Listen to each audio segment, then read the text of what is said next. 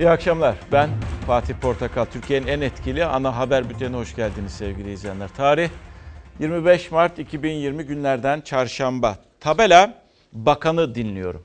Neden? Birazdan 15 dakika sonra verilen e, saat dilimi o. 15 dakika sonra iki bakan, bunlardan biri Sağlık Bakanı, diğeri de Milli Eğitim Bakanı kameraların karşısına geçecekler ve canlı yayında hem e, sunumlarını gerçekleştirecekler hem de soruları alacaklar. Tabii Sağlık Bakanı'na da merak edilen sorular var. Tedbirler yeterli mi? E, bunun dışında önümüzdeki günlerde daha sert tedbirler olabilir mi? E, testler e, ne kadara ulaştı vesaire gibi bu sorular. Ama diğer taraftan Milli Eğitim Bakanı'na da sorular olacak. Çünkü aileler merak ediyor. Dün e, Sayın Bakan'la Sayın Cumhurbaşkanı konuşmaları vardı karşılıklı olarak. Bilim Kurulu ne karar verirse okulları o şekilde e, tamam diyelim veya devam diye veya tatile devam diyelim. Ama büyük olasılık tatile devam denilecek diye düşünüyoruz. Çünkü kritik bir haftadan iki haftadan bahsediliyor. E, en azından bu iki haftanın geçmesi için de e, bakanın e, böyle bir açıklama yapacağı veya okulların tatil süresinin uzayacağını bildireceğini düşünüyoruz. Saat 19.15'te iki bakan karşınızda olacak. Biz de canlı olarak vereceğiz bunu. Biz önce bir koronanın günceline bakalım. Ne yaşandı bugün? Güncesinde neler vardı? Ona bir bakacağız. Çünkü her akşam olduğunda artık saat böyle 11, 11.30, 12 aralığında sosyal medyaya bakıyoruz ki acaba Sağlık Bakanı nasıl bir açıklama yapacak? Vaka neydi? Test sayısı neydi? Ve hayatını kaybeden var mıydı yok muydu? İşte son açıklanan bu.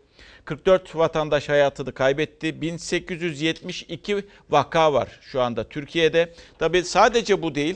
Ee, önümüzdeki günlerin daha e, stresli geçeceği, daha endişeyi geçe, geçebileceği de tahmin ediliyor. Ki o tahminden dolayı da 23 Nisan e, meclisin 100. yılı aslına bakacak olursanız e, e, 23 e, 23 Nisan'ın e, törenleri ertelendi, iptal edildi. Ha, 23 Nisan'a kadar bir şeyler düzelir mi düzelmez mi bilmiyorum ama bu bir öngörüye dayalı olduğu için hükümet e, bu kararı aldı diye tahmin ediyorum. Çünkü Fahrettin Koca geçtiğimiz e, son açıklamasında öngörü yapabiliyoruz artık bu hesaplamalarda bulunabiliyoruz diye bir açıklaması vardı. E, futbola da bakacağız. Futbolu da etkiledi. Galatasaray'da Fatih Terim var biliyorsunuz. E, Abdurrahim Albayrak, son Göksel Gümüşdağ koronavirüsü o da pozitif çıktı. Fenerbahçe Futbol Kulübü'nde bir futbolcu, kim olduğunu bilmiyoruz. Bir futbolcu ve bir sağlık e, çalışanı koronavirüsünde pozitif olduğu ortaya çıktı. Sadece futbol kulübü değil, basketbol şubesinde de var. 15.135 e, gözetim altında veya karantina altında bunun içinde e, umreci vatandaşlarımız da var. Bunun içinde yurt dışından gelen e, yabancı vatandaşlar da var. Bunun içerisinden kendi vatandaşlarımız, öğrencilerimiz de var. Bunun içerisinde büyükelçi de var. Altını çizerek söylüyorum. Yani bir başka ülkenin büyükelçisi de var. Bu konuda herhangi bir ayrıcalığımız söz konusu değil. Karantina altındakilerinin sayısını İçişleri Bakanı açıkladı. Yeni vaka bölüm sayısını da Sağlık Bakanı Fahrettin Koca. İlk vakanın görüldüğü 11 Mart'tan bugüne 1872 kişiye korona pozitif teşhisi kondu. Hayatını kaybedenlerin sayısı 44'e yükseldi. Her günün sonunda herkesin dilindeki o soruya Bakan Koca da dikkat çekti. Kaç kişi? 195 ülkede her gün bu soruluyor. Kayıplar versek de Türkiye için geç değil. Tedbir artışın önünü kesebilir. Son 24 saatte toplam 3952 test yapıldı. 343 yeni tanı var. 7 hastamızı kaybettik. Biri koa hastasıydı. 6'sı ileri yaştaydı. Aldığımız tedbir kadar güçlüyüz. Sağlığımız söz konusu. Hayatımız söz konusu. Hatta sizlerin. Bir tanemizden bir şey çıkarsa hepimiz karantinaya gideceğiz. Galatasaray Teknik Direktörü Fatih Terim, ikinci başkan Abdurrahim Albayrak ve eşi koronavirüs karantinasında tedavi altında. Beşiktaş futbol ekibinin testleri negatif çıktı ancak Fenerbahçe Spor Kulübü tüm çalışanlarını ve oyuncularını testten geçirdi ve açıklamayı Ali Koç yaptı. 6 kişinin, bunların hepsi sporcu değil, hem sporcu hem teknik kadro hem idari personel 6 kişi de şüpheli bulgulara rastlanmıştır. Alınan numuneler test edilmek üzere Sağlık Bakanlığı'na yollanmıştır.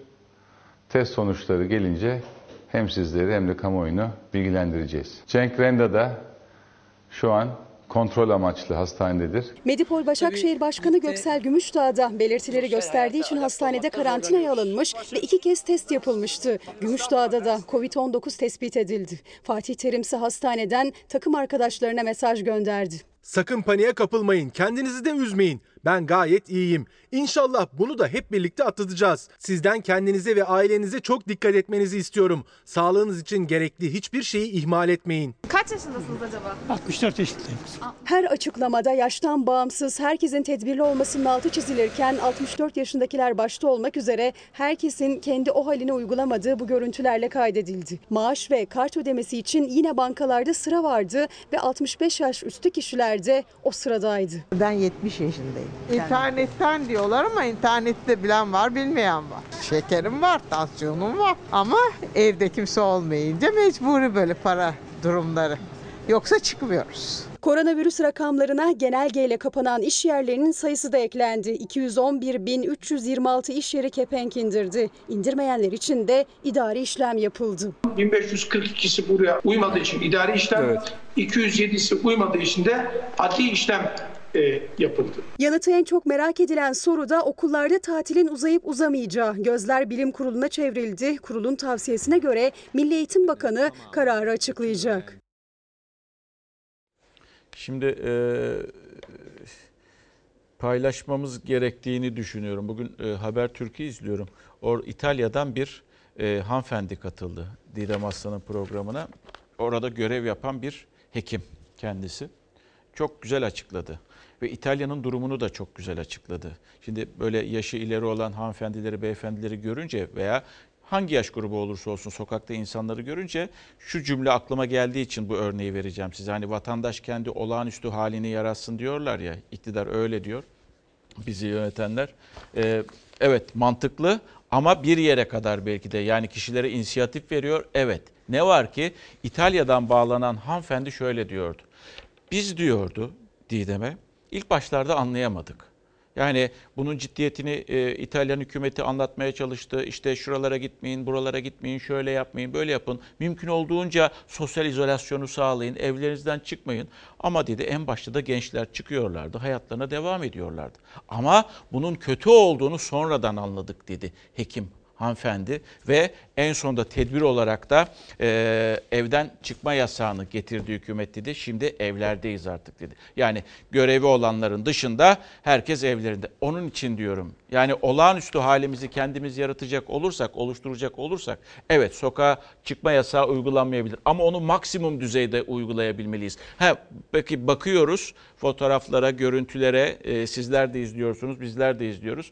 Ya sokağa siz de bakıyorsunuz, görüyorsunuz da dışarıdayız. Dışarıda insan sayısı az değil, pazarlar kuruluyor vesaire. Sadece İstanbul için söylüyorum. İstanbul'da günlük toplu taşımı kullananların sayısı şu an bile sayı düştü. 1 milyon 300 bin günde. 1 milyon 300 bin hareket halinde. Taşıyıcıdır değildir bilmiyorum. Ama 1 milyon 300 bin kişi e, aslında büyük bir risk oluşturuyor. Geldik Cumhurbaşkanı bir iletisi var. Sosyal medyayı kullanıyor artık o da. E, o da evden çıkmıyor veya e, belli yerlere gidiyor. Çalışma ofisine gidiyor. Bundan yarım saat önce atılmış bir sosyal medya iletisi. İlk günden itibaren koronavirüs salgınına karşı tüm kurumlarımız ve imkanlarımızla milletimizin yanında yer aldık tedbirlerle ve ekonomik destek paketleriyle vatandaşlarımızı bu krizin etkilerinden korumaya devam edeceğiz. Biz güçlü bir milletiz, hep birlikte başaracağız. Ardından da geçen gün açıkladıkları ekonomik istikrar e, paketinin e, maddelerini sıraladı bir kez daha kamuoyuyla paylaştı. Dünyaya bakalım. Dünyada ne oluyor? Şimdi bir verdin. Bu rakam çok önemli. 3 milyar insan Dünya nüfusu aşağı yukarı 7-7,5 milyar, 7,5 milyar civarında. 3 milyar insan ev hapsinde. Yanlış duymadınız. Ben bunu ilk duyduğumda ya dedim bu kadar olabilir miymiş? Evet bu kadar. 3 milyar insan ev hapsinde ve daha da eklenecek gibi görünüyor. Sadece o değil. Dışişleri Bakanı Mevlüt Çavuşoğlu açıkladı. Yurt dışında da kayıplarımız var. 32 vatandaşımız koronavirüsünden dolayı hayatını kaybetti. Maalesef yurt dışında da 32 vatandaşımız koronavirüs sebebiyle vefat etti. Koronavirüs salgını nedeniyle yurt dışında hayatını kaybeden Türklerin sayısını Dışişleri Bakanı Mevlüt Çavuşoğlu açıkladı. Çoğu can kaybının Avrupa'da olduğunu söyledi. Salgın İngiliz kraliyet ailesine de sıçradı. Prens Charles'ın hastalık testi pozitif çıktı. Dünyada yeni tip koronavirüs Covid-19'un önü alınamıyor. Dünya Sağlık Örgütü'ne göre hastalığın yayılma hızı arttı. Ölü sayısı 20 bine yaklaştı. Vaka sayısı 440 bini buldu. Hastalığa yurt dışında yaşayan Türk vatandaşları da yakalandı. 32'si hayatını kaybetti. Bazı e, vatandaşlarımızın e, cenazelerini e, Türkiye'ye getirmek istedi aileleri ve biz o ailelere gereken yardımları yapıyoruz. Dışişleri Bakanı Çavuşoğlu, Türkiye'ye dönmek isteyen 8 ülkeden 2721 öğrencinin tahliyesinin de tamamlandığını söyledi. Öğrenciler çeşitli illerdeki yurtlarda 14 gün boyunca karantinaya alındı. Salgında en fazla can kaybının yaşandığı İtalya'da iki gündür düşen ölüm rakamları yeniden arttı. Bir günde 743 kişinin öldüğü ülkede toplam ölü sayısı 6800'ü geçti. Rusya'nın salgınla mücadele için İtalya'ya gönderdiği asker ve uzmanlar Bergamo kentine ulaştı. Virüsün merkez üssü Avrupa'da, İtalya'nın ardından en fazla can kaybı İspanya'da. Son ölümlerin ardından hayatını kaybedenlerin sayısı 3434'e yükseldi. NATO'dan acil tıbbi destek isteyen İspanya, toplam ölü sayısında virüsün ilk görüldüğü ülke Çin'i geçti.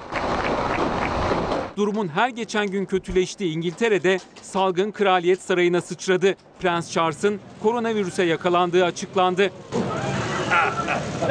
Prens 10 Mart'ta kendisi gibi virüs testi pozitif çıkan Monaco Prensi Albert'le aynı masada oturmuştu. 12 Mart'ta ise Kraliçe Elizabeth'le görüşmüştü. İngiltere Kraliçesi o günden bu yana Prens Charles'la görüşmediğini, kendi sağlık durumunun iyi olduğunu açıkladı. Salgınla mücadele içinde dünya genelinde karantina ve sokağa çıkma yasağı ilan eden ülkelerin sayısı da artıyor. Bu kervana son olarak Hindistan ve Suudi Arabistan eklendi. 1 milyar 300 milyon nüfusu Hindistan tüm ülkede 21 gün boyunca sokağa çıkma yasağı ilan etti. Ülkede yasağı ihlal edenlerse güvenlik güçlerinin çok sert müdahalesiyle karşılaştı.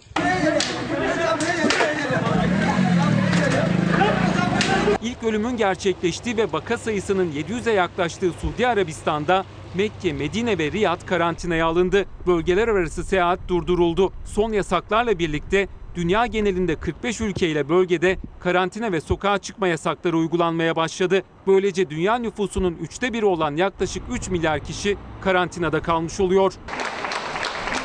Şu ana kadar bir ölü ve 658 vaka açıklayan Rusya'da devlet başkanı Putin kamera karşısına geçti. Rus halkına salgınla ilgili bilgi verdi. Evden çıkmamalarını istedi. Putin 22 Nisan'da yapılacak anayasa değişikliği referandumunun ertelendiğini açıkladı. Bir hafta ücretli tatil ilan etti. Bu arada virüsle ilgili çarpıcı bir bilgi ortaya çıktı. Japon ve Amerikalı uzmanlar hastalığın görüldüğü yolcu gemilerinde yaptıkları incelemelerde virüsün yüzeylerde 17 gün boyunca dayandığını tespit etti. Daha önceki açıklamalarda bu süre 3 gün olarak söyleniyordu.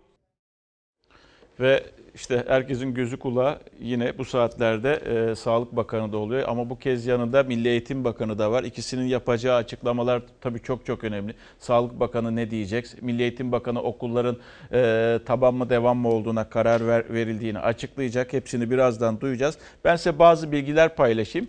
Bakın ben bu bilgiyi duydum ve ürperdim. Yani e, belki ürperme kelimesi sizi rahatsız edebiliyor ama insani bir duygudan bahsediyorum. Vaka sayısı 72 72 saat önce lütfen dikkat ediniz. 72 saat önce 300 binmiş. 3 gün önce 300 binmiş. 72 saat sonra dünyada vaka sayısı vaka sayısı 400 bine çıkıyor.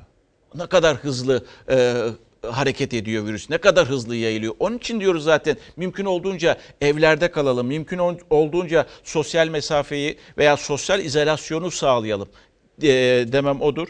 İran ilginç bir açıklama yaptı. İran'ın yaptığı açıklamada şu, ikinci dalga koronavirüsüyle karşılaşabiliriz açıklaması yapıldı. Bu da e, rahatsız edici. E, yani olabilir mi böyle bir şey diye. Çünkü İran e, ağır hasarla atlat, atlatmaya çalışıyor hala da. Ne var ki İran'dan da böyle bir açıklama geldi.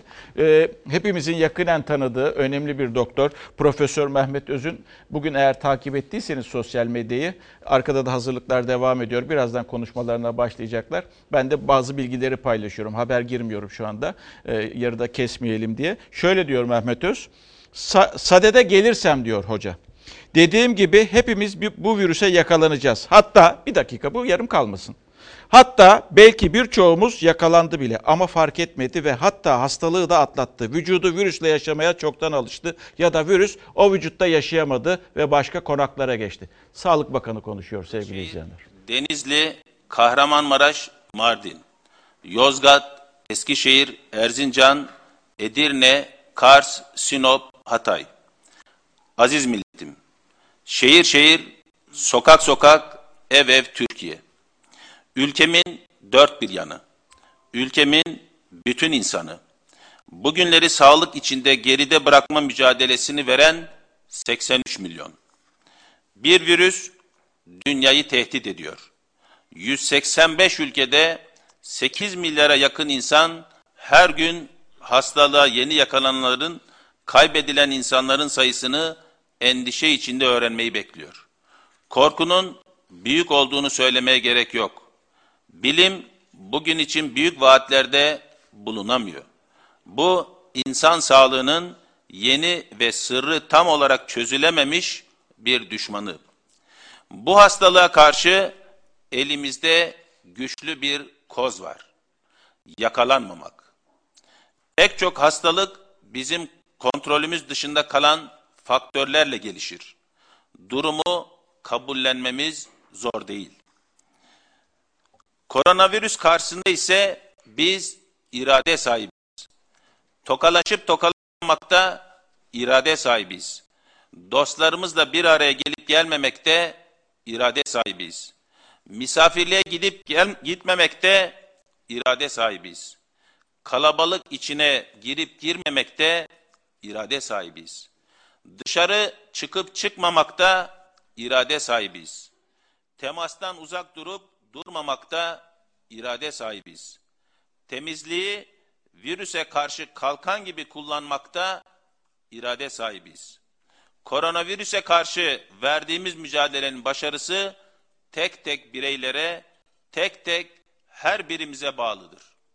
Devlet bu mücadelede yaptırım gücü olan bir kılavuzdur. Mücadeleyi organize eden güçtür. Uygulama bize bağlıdır. Hiçbir sağlık kurumu, hiçbir hekim virüsün size bulaşmasını önleyemez. Bunu siz önleyebilirsiniz. Evinize çekilerek önleyebilirsiniz. Gerekli durumlarda maske takarak önleyebilirsiniz. Temastan kaçınarak önleyebilirsiniz. Bu mücadelede devletimiz güçlüdür. Benzer şartlardaki başka pek çok ülkeyle kıyaslanmayacak kadar güçlüdür. Bu güçle sonucu sonuç bu güçle sonuç alacak olanlarsa bizleriz. Ülkemin sevgili gençleri, insan sayısının arttığı her ortam riskin arttığı ortamdır. Büyük şehirlerimizde caddeler, meydanlar, kapalı mekanlar sosyal mesafenin korunamadığı ortamlardır. Sizinle bir abi olarak konuşmak istiyorum. Risk altına giriyorsunuz. Belki hasta olmuyorsunuz ama öldürücü bir virüsün taşıyıcısı oluyorsunuz. Sabah sizi evden uğurlayanlar akşam neyle karşılaşacaklarını bilmiyor. Hastalığa hatta daha büyük acı, hatta daha büyük acılara aracılık etmeyin. Evet, dışarıda eskisi kadar güzel olmasa da bir dünya var olmasına var ama biraz kendi dünyanıza çekilin. Dışarıda pek yapılamayacak aktiviteleri yapın. Mustafa Kutlu'yu, Tolstoy'u okuyun. Sinemanın başyapıtlarıyla tanışın. Bugünler kendinize yatırım olsun. Yaşı bana yakın olanlara, benden büyüklere de birkaç şey söyleyeceğim. Orta yaşlardaki vaka sayısı az değil. Virüs genç, yaşlı, orta yaşlı ayrımı yapmıyor.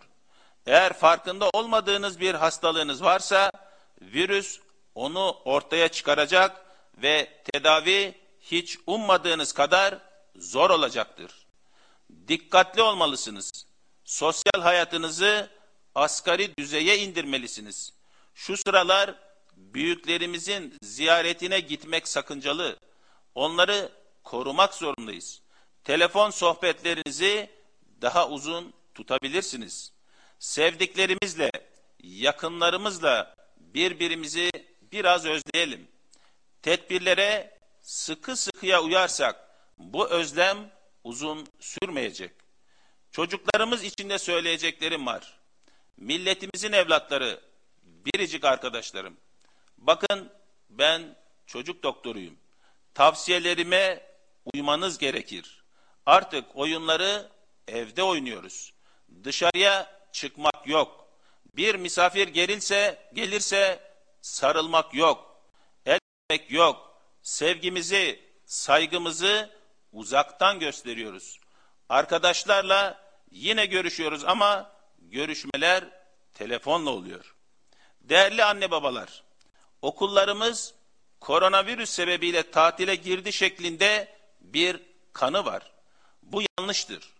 Çocuklarınızın eğitimi devam ediyor. Şu an ara verilen eğitimin okul içinde sınıflarda yapılmasıdır. Eğitimin bir süreliğine internet ve televizyon üzerinden veriliyor. Bu esasında eğitimde giderek yaygın hale gelen bir modeldir. Uygulamayı lütfen tatil olarak görmeyin. Çocuklarınızın da konuyu böyle anlamalarını önleyin. Derslerinden, arkadaşlarından geri kalmasınlar.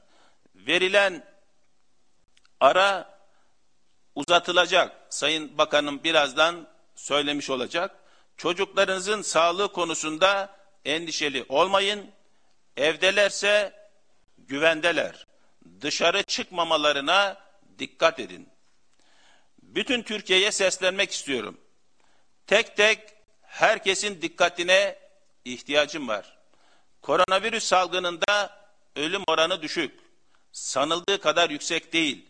Ama hastalığı ağır geçirmesek de herhangi birimiz hiç ummadığımız kadar ölüme yol açabiliriz. Sağlıklı görünen biri başkası için ölüm sebebi olabilir. Başkalarının hayatının bizim hayatımız kadar değerli olduğunu unutmamalıyız. Gençliğimize, sağlığımıza, yaşımıza güvenmemeliyiz. Virüsün yol açacağı sonucu bilemeyiz. Eğer sigara içiyorsak asla bilemeyiz. Sigaranın tahribatının ortaya çıkması bu hastalıkta an meselesi olabilir. Her gün açıkladığımız vaka tablosu gözler önünde. Eğer ısrarlı uyarılarımız karşılığını uygulamada tam gösterebilseydi, üzüntülerimiz, kayıplarımız daha az olacaktı. Şimdi olduğundan çok daha az hastamız olacaktı. Aramızdan ayrılanların sayısı çok daha az olacaktı. Ama ta başlarda gösterdiğimiz kendimizi koruma refleksi bizi her şeye rağmen avantajlı kılıyor. Ülkemiz yakın ya da uzak bir ülke durumuna düşmüş değil. Fakat bu salgında doğrusu her şey mümkün. Her şey ihtimal dahilinde.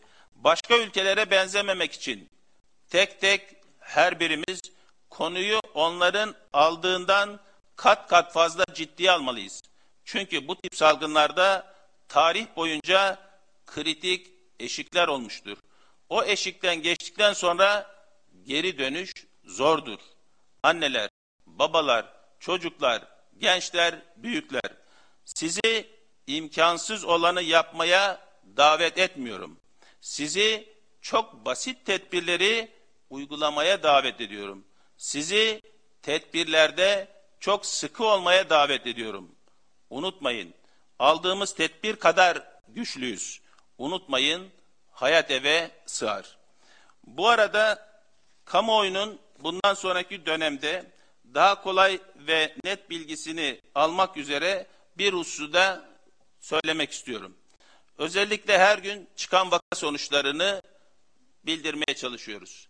Bundan sonraki dönemde düzenli bir şekilde karşıda ekranda gördüğünüz şekilde hem toplam hasta sayısını sayısını kaybettiğimiz vaka sayısını yoğun bakımda olan hasta sayısını entübe yani solunum cihazına bağlı olan hasta sayısını ve iyileşen hasta sayısı olmak üzere dijital ortamda her gün güncellenerek bunu kamuoyuyla paylaşmış olacağız.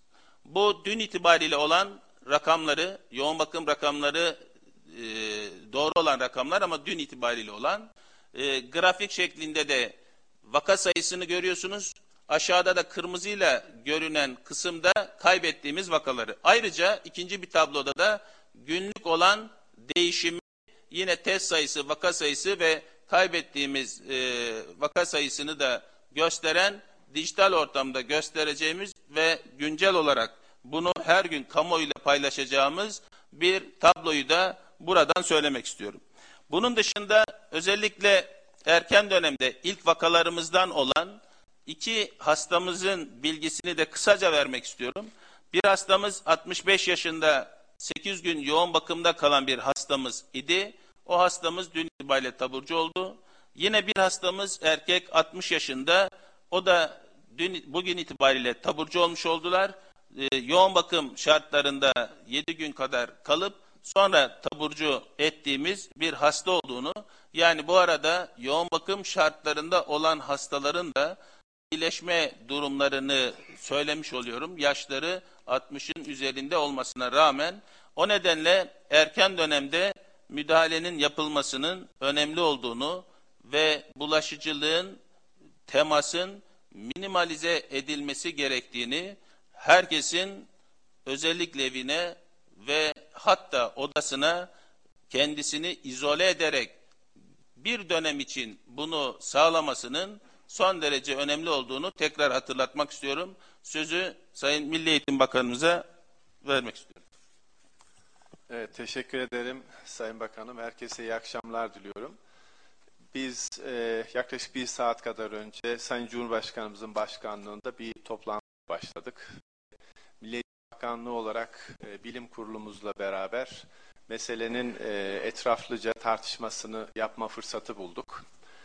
Bu anlamda Milli Eğitim Bakanlığı olarak meseleye nasıl baktığımızı ve e, ne tür bir beklenti ve ihtiyaç içinde olduğumuzu da paylaşma fırsatımız oldu. Tabii mesele dünya tarihinde ilk kez karşılaşılan bir e, mesele ve problem. Bu bağlamda e, biz Milli Eğitim Bakanlığı olarak meseleye e, tamamen pedagojik olarak bakıyoruz ama bizim için öncelikle çocuklarımızın sağlığı birinci referans noktamız. Çocuklarımızın fiziksel sağlığı, çocuklarımızın ruhsal sağlığı öncelikle ele alınması gereken hususlar. Ve e, eğitimsel olarak ortaya çıkan ihtiyaçları da dünyadaki hemen belli başlı bütün ülkeleri günlük olarak izleyerek e, tespit etmeye çalışıyoruz. Biliyorsunuz e, Milli Eğitim Bakanlığı bir uzaktan eğitime, televizyon yoluyla bir uzaktan eğitime başladı. Bu hafta bizim test haftamızdı. Ama önümüzdeki haftadan itibaren çok daha kaliteli, dolu dolu programlarla çocuklarımızın eğitimini yapmaya devam edeceğiz. Bu uzaktan eğitim kısmının dışında da en kısa süre içerisinde yüz yüze eğitimle telafi yapma e, çalışmalarımız da devam ediyor. Telafinin ne zaman nasıl olacağı yine biraz önce ifade etmeye çalıştığım gibi bilim kurulumuzun e, önerileriyle doğrudan doğruya ilgili. E, bütün bu çalışmalara baktığımızda e, eğitimde elbette kayıplar olacaktır, elbette eksikler olacaktır. Fakat ben bütün vatandaşlarımızın, bütün anne babaların müsteri olmasını isterim. Ee, çocuklarımızın her türlü eğitsel ihtiyaçlarının tamamlanması ve telafisi konusunda, sınavlar konusunda her türlü senaryoya hazırız ve hiçbir şekilde bir eksik bırakmadan bu yolculuğu, bu bir maraton koşudur. Bu yolculuğu, bu koşuyu e, yürüteceğiz inşallah ve gereğini yapacağımızdan hiçbir endişesi olmasın e, kimsenin. E, bu çerçevede e, Bilim Kurulu'nun da önerisiyle e, önümüzdeki tatil sürecini yani tatil değil e, evde eğitim sürecini bir müddet daha uzatma ihtiyacı doğdu ve 30 Nisan tarihi burada e, ortaklaşa bir kararla e, ortaya konuldu ve 30 Nisan'a kadar okullarımızın tatil olması ve e, uzaktan eğitimin devam etmesi konusunda bir karar söz konusu ve bizim zaten bir hazırlığımız olduğu için daha da e, çalışmalarımızı zenginleştirerek gereken her türlü ihtiyacı karşılayacağız. Milli Eğitim Bakanlığı ile ilgili diğer mevzuat meselesi, ihtiyaçlar, sınavlar vesaire gibi hususlarla ilgili de zaman zaman kamuoyunu e, bilgilendirme ve bazı hususları paylaşma durumumuz da söz konusu olacak.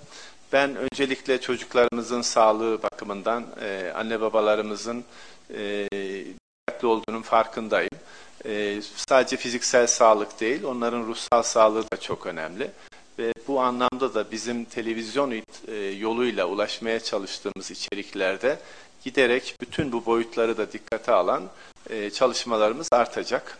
Ve ben e, bugünkü çalışmadan dolayı bütün heyet üyelerimize teşekkür ederek Sayın Bakanımla zaten sürekli istişare halindeyiz.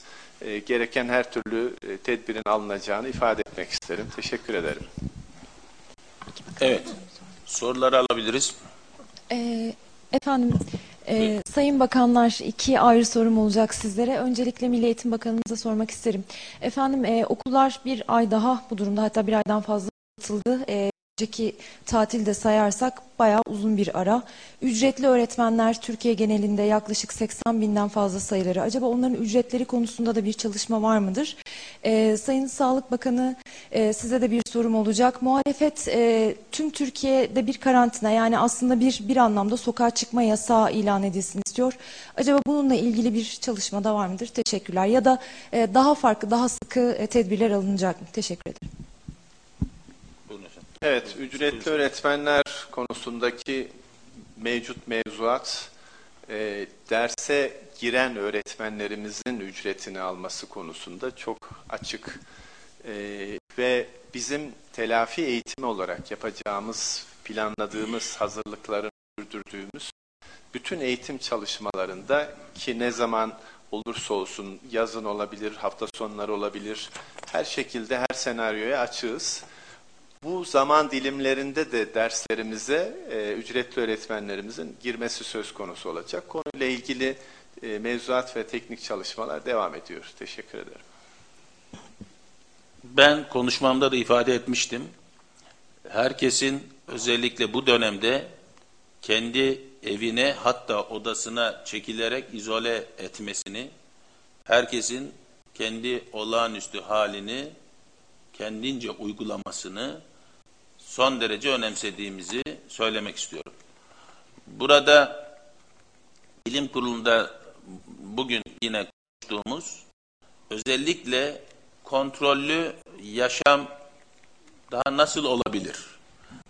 Minimal temas nasıl sağlanabilir? Bu anlamda da bir çalışma yapılıyor olacak. Ulaşım, uçak, e, minibüs ve benzeri birçok alanda e, daha kontrollü bir yaşamı şekillendiren bir takım bilim kurulunun önerileri olabilir.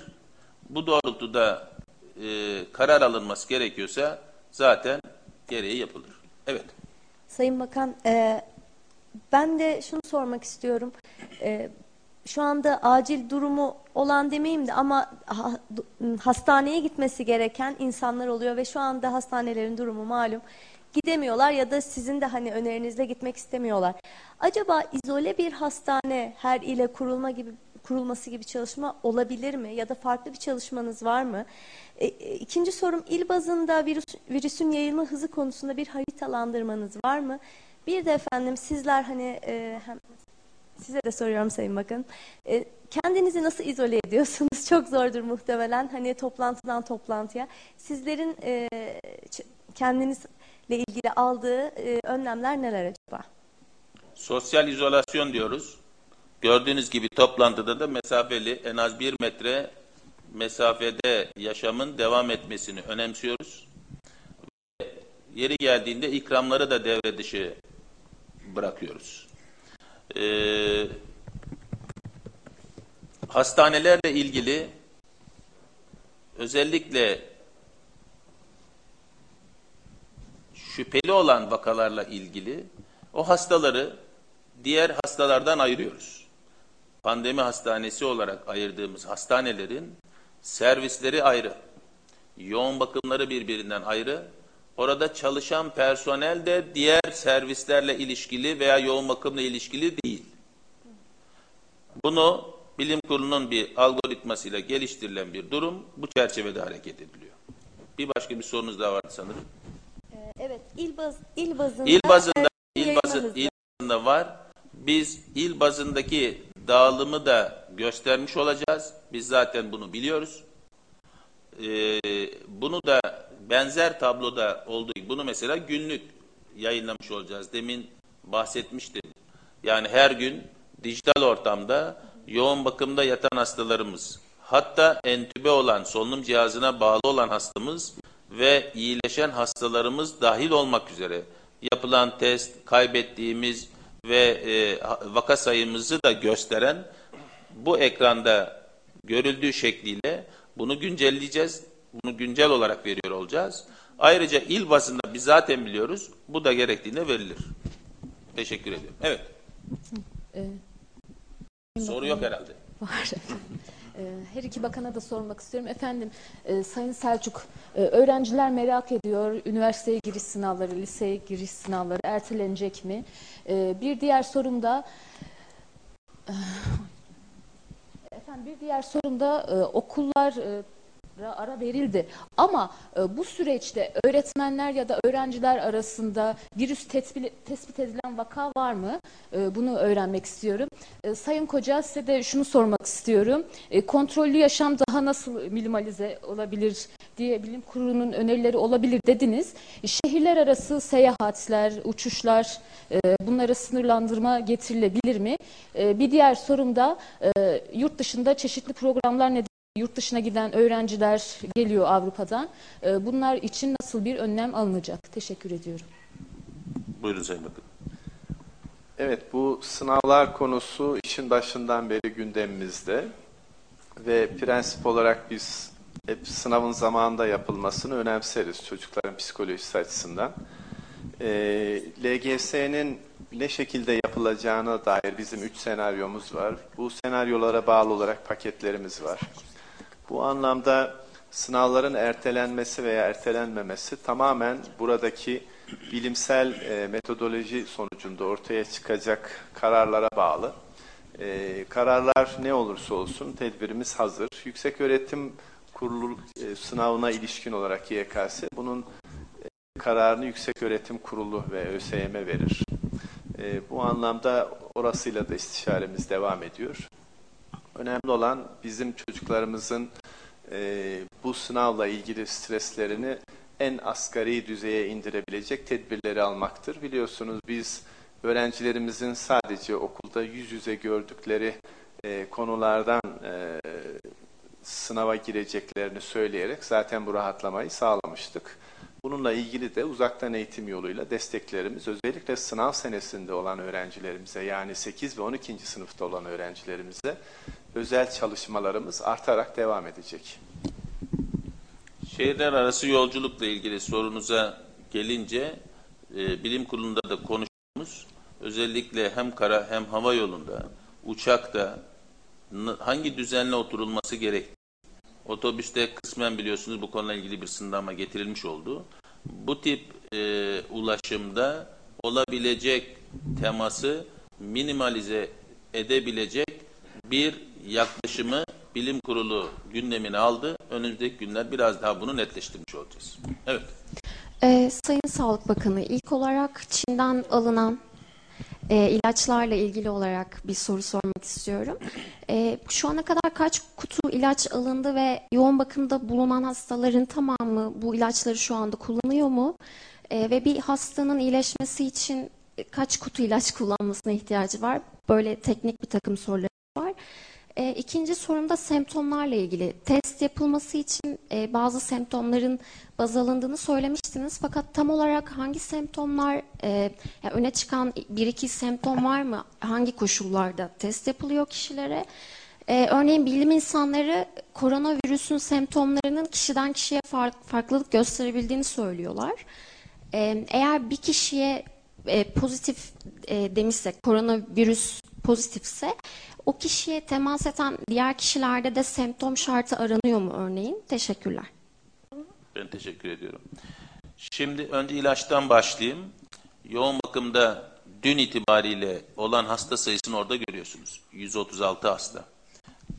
Bu 136 hastaya da başlandı. Ve tedavi dozu belli. Bilim kurulunda bir önerisiyle olan bir doz. Ve e, ortalama e, bir kutunun bir hasta için kullanıldığını biliyoruz. Ve e, en az 5 günlük bir kullanım. Tabii Çin'de bu ilacın kullanıldığı hasta sayısı belliydi. Çalışmasını biliyoruz. Bizde şu an bu hasta sayısıyla önemli bir sayı olduğunu bilim kurulu buradan sonuç alıp almadığımızı veya ne oranla bir fayda sağlayıp sağlamadığını önümüzdeki bir hafta içerisinde bunu daha net konuşabiliriz. Ve bizim baştan getirdiğimiz ilaç miktarı 1250 kutuydu. 350 kutu daha siparişi verildi. Devam içinde çaba içindeyiz ama bu arada faydasını olup olmadığını da görmek istiyoruz. Bunun dışında kimlere test yapılmalı? Vatandaşımıza özellikle şunu söylemek istiyorum. 83 milyonun test yaptırması gerekmiyor. Dünyada böyle bir uygulama yok. Herkesin test yaptırması diye bir uygulama yok. Çünkü testi yaptırdığınızda negatif çıkabilir ve siz kendinizi daha özgür, daha rahat hissedebilirsiniz. Ama 3 gün sonra, 5 gün sonra pozitif çıkabilir. O durumda, o dönemde birçok kimseye bulaştırabilirsiniz. Herkes kendisini bir virüs taşıyıcısı olarak görerek hareket ediyor olmalı. Yani herkes bu virüsü taşıyor olduğunu ve bunu birilerine bulaştırabileceğini düşünerek davranıyor olmalı. Bu son derece önemli. Eğer testi yaptırdığınızda negatifse bu olmayacağı anlamına gelmez. 3-5 gün sonra tekrar pozitif çıkabilir. O nedenle biz 14 günlük zaman dilimini önemsiyoruz. Çünkü o negatif olduğu dönemden itibaren 14 gün olabilir. Testi kimlere yapılmalı? Bilim kurulu bunun algoritmasını başından itibaren sürekli değiştirerek bugünlere geldi. Yani baştan Çin öyküsü olandı. Devamında İran öyküsü olandı. Devamında İtalya ve Avrupa öyküsü olandı. Devamında yurt dışı öyküsü olandı. Devamında artık ateş, öksürük, yakınması olan neredeyse herkes, solunum yakınması, solunum sıkıntısı olan zaten herkes. Dolayısıyla dün İstanbul'da bir hastanemize kuyruklar oluştu. İnsanlar test yaptırmak istedi. Bu doğru bir yaklaşım tarzı değil. Ancak testi hekim uygun görürse yaptırabilir olmalıyız. İkincisi, birinde pozitif çıktıysa, biz ona filyasyon diyoruz, tarama anlamında, kiminle temas ettiyse o kişileri taramak istiyoruz. Ancak o şekilde biz yayılımını önleyebiliriz. O taramayı da yine eğer bir semptomu varsa test yapılır. Semptomu yoksa en az bu süreçte 7 gün hatta 10 7 gün sonra gerektiğinde antikor testi yaptırılabilir veya semptomu varsa PCR testi yaptırılabilir ama 14 gün bunun ortaya çıkabileceğini düşünerek o kişilerin kendilerini izole etmelerini önemsiyoruz. Bunlara lütfen uyalım. Teşekkür ederim.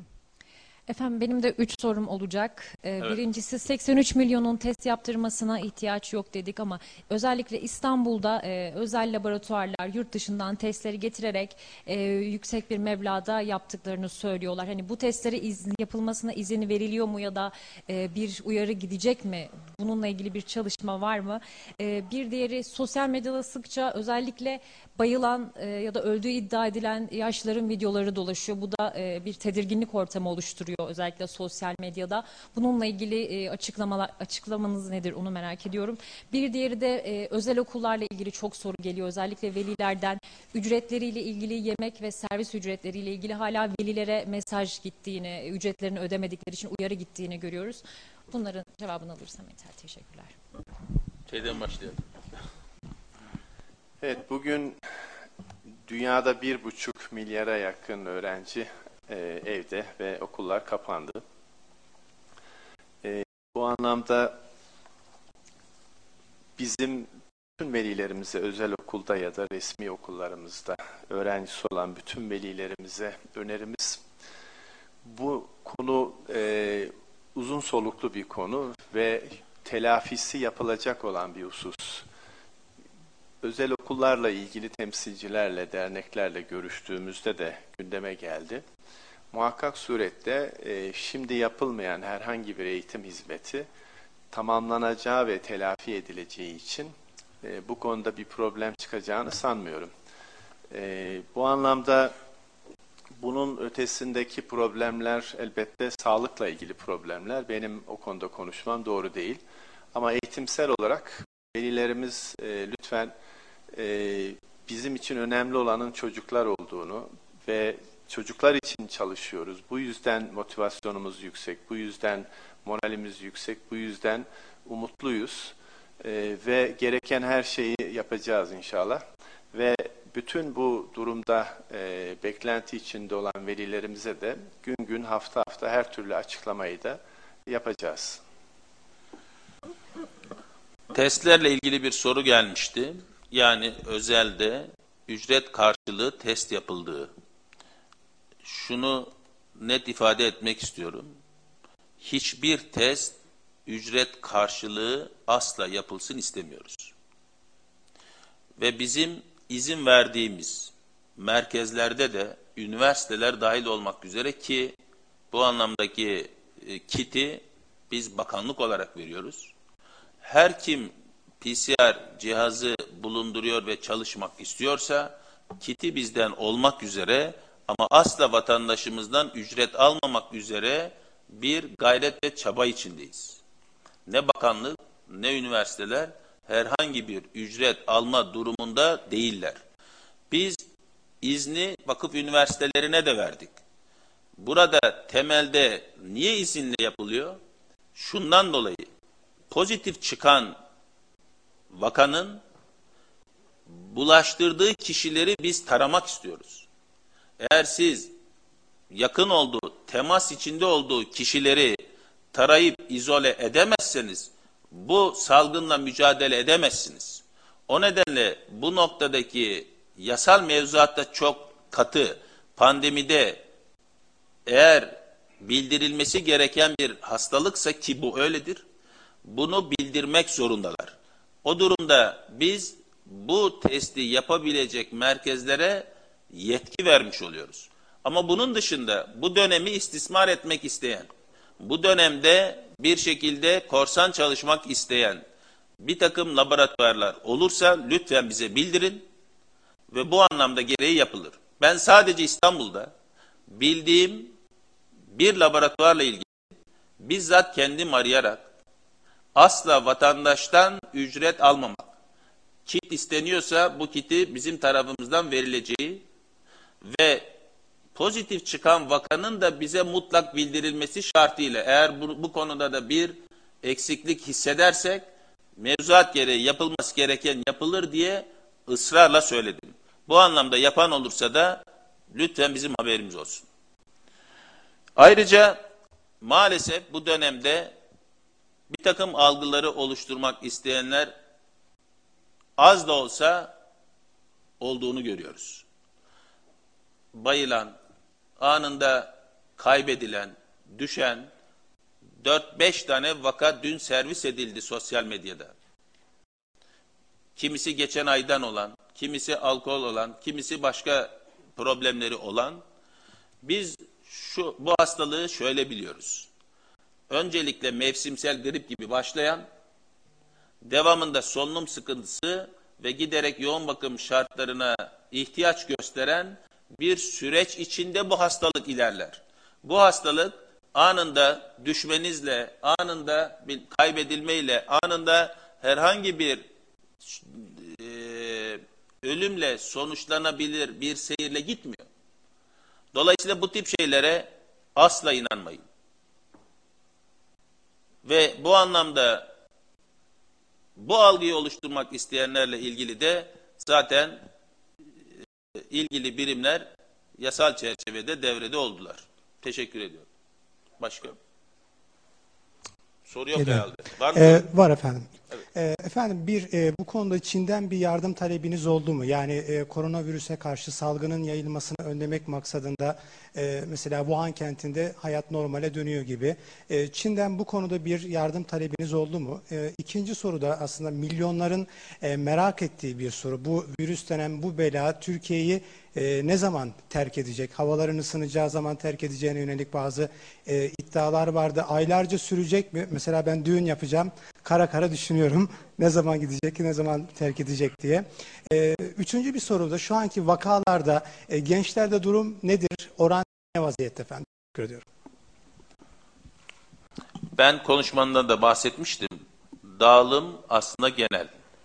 Genç, orta yaş ve yaşlıyı fark etmeden herkeste yaygın bir şekilde görülüyor. Ama yaşlı da veya orta yaşlı veya altta kronik hastalığı e, olan kişilerde daha ağır seyrediyor. E, Çin'den yardım ben geçen bahsetmiştim. E, Büyükelçi, e, Sayın Büyükelçi ile de görüştüğümüzde e, özellikle bilim kuruluyla bilim insanlarının karşılıklı tecrübelerini paylaşmasını konuştuk. Onu bugünlerde, önümüzdeki günlerde planlamış olacağız. Onun dışında başka bir talebimiz şu dönemde olmadı ama Çin bize bu noktada son derece iyi niyetle her açıdan destek olmak istediğini özellikle belirtmiş oldular. Ee, üçüncü sorunuz? Bu, bu ne kadar sürecek? Bu tamamen ben bugün özellikle dikkat ederseniz tek tek herkesin fert ver kendisini virüs taşıyıcısı gibi görerek sosyal izolasyona evde hatta odasında izole etmesinin altını çizdim. Biz ne kadar bu kurallara temasa ve izole etmeye kendimizi zorlarsak bu süreç o kadar kısa sürer. Ne kadar bu anlamda herhangi bir kural tanımazsak o kadar da bunun mücadelesini sürdürmek zorlaşabilir. Evet. Efendim e, benim Sayın Koca'ya Evet, merhabalar. E, Benim Sayın Selçuk'a bir sorum olacak öncelikle. E, 30 Nisan'a kadar özel kurslar yani İngilizce kursları, etüt merkezleri, sınavlara hazırlık kursları da kapalı olacak mı? Onun dışında Sayın Koca size iki sorum var. E, toplantının başında saymış olduğunuz şehirler vakaların görüldüğü şehirler mi? Ve de bu sağımızdaki grafikte gördüğümüz e, verileri kamuoyuyla ne zaman paylaşacaksınız? Son olarak da salgın süresince işlerine gitmek zorunda olan insanlar var. Kendi talepleri dışında da ücretsiz izne çıkartılan insanlar olduğunu duyuyoruz haberlerde. Hatta e, sizin kurucusu olduğunuz ve sahibi olduğunuz Medipol Hastanesi'nde de doktor, hemşire ve temizlik personeli haricindeki diğer çalışanların kendi talepleri dışında yıllık izinlerinin kullandırıldığı, izinleri yoksa da ücretsiz izne çıkartıldığı haberi çıktı. Bu haber doğru mu? Lütfen bu tip şeylere inanmayın. Bakın ben ilişkimi kestim. Ve gerçekten son belki bir, bir buçuk yılda oradaki arkadaşlara sorun. Beni kaç defa görmüşler? Ve bu süreçte böyle bir durum asla söz konusu değil. Ama bu algıları sürekli oluşturmak isteyenler var. Lütfen bunlara inanmayalım. İkincisi ben aslında bütün şehirleri saymak istiyordum. Benim oradaki mesajım bütün şehirleriydi. Bütün Türkiye'ydi. O illerde o anlamda e, örnek seçilen iller olmuş oldu. Bütün illerde dağılımı da önümüzdeki dönemde de paylaşmış oluruz. Evet. Efendim? Bir konu pardon. Sorunun devamı var. Oraya devam edelim. Ondan sonra şey yaparız. Şimdi sizin sorunuzda geçen özel kurslar vesaire e, bunlarla ilgili tabii ki onlar da kapalı olacak. Yani mesele bir yavrumuzu hastalığın eline bırakmanın telafisi olmadığının farkına varmak. Biz eğitimi telafi ederiz. Yani bütün toplum e, müsterih olsun. Biz bunu telafi ederiz. Ama bir hastalığı telafi edemeyiz. Önemli olan çocuklarımızın sağlığı ve bunun için her koşulda da uğraşıyoruz. Yani meslek liselerimizi harekete geçirdik. Cerrahi maskelerle, e, tek kullanımlık elbiselerle çok sayıda üretim yapıyor şimdi. Çok- Birçok kalemde meslek liselerimiz. Bizim şu anda ihtiyacımız olan şey daha çok sabır, daha çok gayret, daha çok umut. Eğer bunlara devam edersek ve e, çocuklarımıza verdiğimiz mesajlara biraz dikkat edersek biz bu süreci hep birlikte atlatırız. Öğretmenlerimiz 1 milyon öğretmenimiz var ve her birisi her bir çocuğumuzun e, eğitiminin şu anda nasıl geliştirileceğine, nasıl destek olunacağına ilişkin emek harcıyorlar. Bizim omuzlarımızda merak etmesinler ama anne babaların da desteğine ihtiyacımız var. Toplumun da desteğine ihtiyacımız var. O yüzden ne diyoruz? Evde kalın çocuklar diyoruz. Ee, Sayın Evet. Bakanım, bu taraftayım Tarafta, Sayın Bakanım. evet. Ee, sosyal medyada yine bir takım e, dolaşan iddialar var. Bunlardan bir tanesi de özellikle hastaneler olmak üzere sağlık çalışanların maske e, sıkıntısı yaşadığına yönelik. E, biraz önce e, Sayın e, Milli Eğitim Bakanım da gerçi birazcık bahsettiler ama bu konuda değerlendirmenizi alabilir miyim? Böyle bir sıkıntı söz konusu mu? Teşekkür ediyorum. Teşekkür ediyorum. Şimdi maske konusu biliyorsunuz ülkemiz üretim noktasında yeterli kapasiteye sahip. Daha önce de bahsetmiştim. Maalesef bunu istismar eden az sayıda değil. Çok sayıda üreticimiz ve satıcımız oldu. Ve bu süreçte özellikle yurt dışına ihracı daha çok ön planda tutan, içeride de giderek fiyatları yükselten ve daha önce 14 kuruşa aldığınız bir maskeyi bakanlık olarak 3 liraya, 3,5 liraya alamadığınız dönemleri gördük. O nedenle de hem MASAK hem İçişleri Bakanlığımız özellikle buradan teşekkür ediyorum. Bu anlamda bir takım operasyonlar yapıldı. Ve depolarındaki mallarına el konuldu. Ve bu süreçte de ihracın bakanlık izni olmadan asla olmayacağı ve üretimin sadece bakanlığa yapılmak üzere de çok sıkı tedbirler aldık. Eğer bu noktada halen farklı bir takım yaklaşımlar içinde olunursa bunun devamı el koymaktır. Bu çok net. Biz çok Şu kısa an- sürede 2 milyon maskeyi meslek okullarımızda hemen verebiliriz. Yani Şimdi yok. birçok hem okullarda hem e, takım iş adamlarımız dahil olmak üzere birçok yerde de bir taraftan üretimler yapılıyor. Ama şunu çok net söylemek istiyorum. Hem kamu hastaneleri hem üniversite hastanelerimiz ki birçok üniversite hastanemize N95 maskesi dahil olmak üzere, gözlük dahil olmak üzere, tulum dahil olmak üzere, maske dahil olmak üzere ve e, işte Gazi Üniversitesi bugün yine vermek üzere. Üniversitelerimize hatta daha ötesini söyleyeyim. Bugün özel sektör bu noktada çok zorlandıklarını ifade ettiler. Özel sektöre de yine biz aracılık ederek biz hangi fiyattan alıyor isek o rakamla özellikle hiçbir şey ilave etmeden özel sektöre vermeyi de başlatmış olduk. Dolayısıyla önümüzdeki günlerde bu anlamda istismar edenlere asla fırsat vermeyeceğimizi ve özellikle de hekim ve sağlık çalışanlarımızı bu anlamda malzemesiz bırakmama noktasında kararlı olacağımıza emin olun. Ben her türlü imkan zorlayacağımı biliyorum ve siz de inanın. Yalnız sadece şunu hatırlatmak istiyorum. N95 herkes kullanmamalı. N95 daha çok yoğun bakımda yani nerede N95'in kullan, kullanılabileceğini bilim kurulu zaten bu algoritmayı geliştirmiş durumda. Yani hastayla daha yakın temasta özellikle entübe edilen, özellikle yoğun bakım hastası gibi, özellikle numune alındığı dönemde kullanılması gerektiğini biliyoruz. Aslında N95 siz hastaysanız temas ettiğiniz kişiyi koruyan bir maske de değil.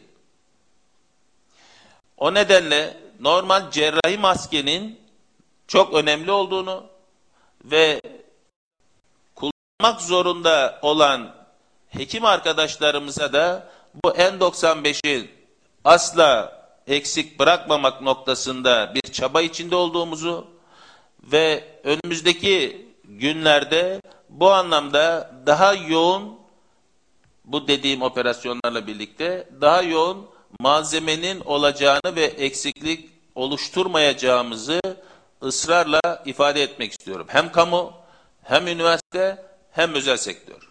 Özel sektörü de dernekler üzerinden taleplerini alıp özel sektöre de bunu vermeyi.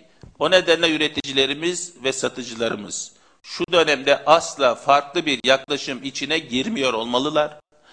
Biz bu dönemde vatandaşımızı ve sağlık çalışanlarımızı asla malzemesiz bırakmak istemiyoruz. Bunun içinde her türlü kavgaya hazır olacağımızı da bilmiş oldum. Teşekkür ediyorum. Evet. Sayın Bakanım, e, buradayım Sayın Bakanım. Evet. Sayın Bakanım, diğer kurumlardan e, bakanlığa geçmek isteyen sağlık personeli için ve istifa etmiş olup da yeniden bakanlığa dönmek isteyen personeller için bir ilan yayınlanması düşünülüyor mu? Bir diğer sorum da e, okulların online eğitimi uzatıldı. Üniversite eğitimi de e, üniversitelere verilen aranın da uzatı- uzatıldığını söyleyebilir miyiz bu konuda?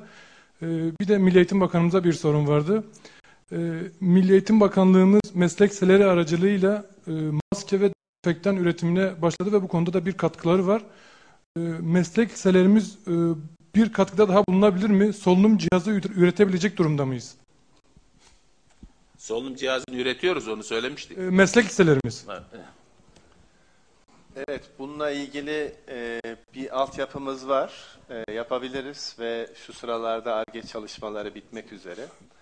E, aslında başka ARGE çalışmalarımız da var. Biraz netleşsin, onları kamuoyuyla e, paylaşacağız. E, online eğitimle ilgili biliyorsunuz hani dünyada bunu yapabilen, şu sırada yapabilen 2-3 ülke var. Bir tanesi Türkiye.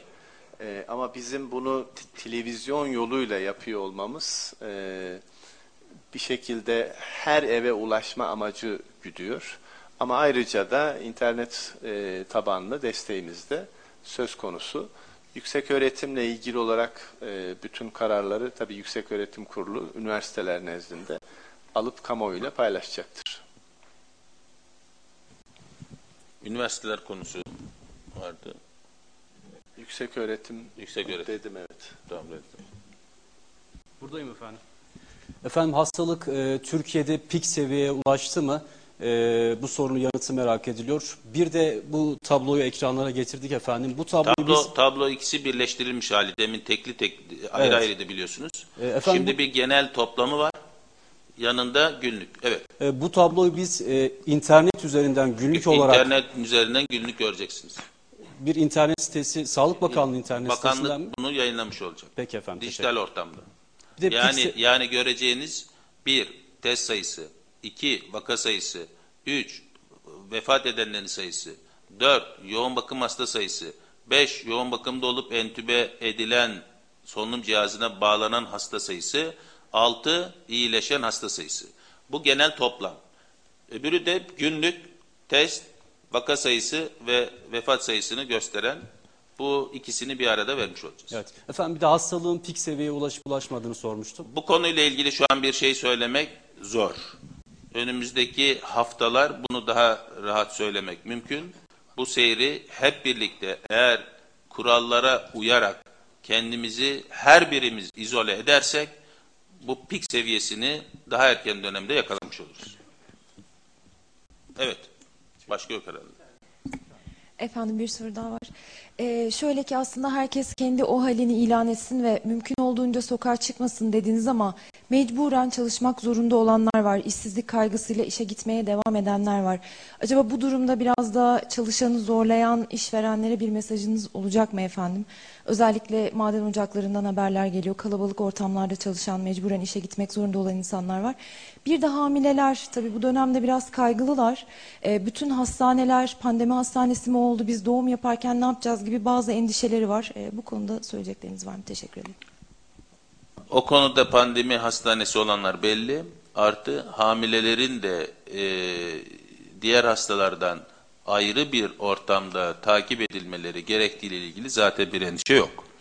E, kamuda biliyorsunuz daha çok vardiya sistemi ve e, minimal e, sistemin devamını sağlayabilecek kişiyle gerektiğinde dijital ortamda evden de takip etmek üzere bir yaklaşım devreye girdi. Özel sektörün de buna uyum sağlamasını bekliyoruz. Bir de demin maske konusunda ben e, bir şey daha ilave etmek istiyorum. Çapa, Cerrahpaşa ve Gazi Üniversitesi'nde benzer maske yokluğu hatta bilmem yardım adı altında bir takım yaklaşımlar olmuştu. İlgili üniversiteler bunu yalanlamıştı ve üç gün kadar, iki buçuk üç gün kadar önce de bu üniversitelerimize yine 50'şer bin maske, N95, tulum ve gözlük dahil olmak üzere her birine birer kamyon malzemede verilmiş oldu. Önümüzdeki günlerde de bütün ihtiyaçların karşılanabileceğini ayrıca söylemek istiyorum. Hepinize teşekkür ediyorum.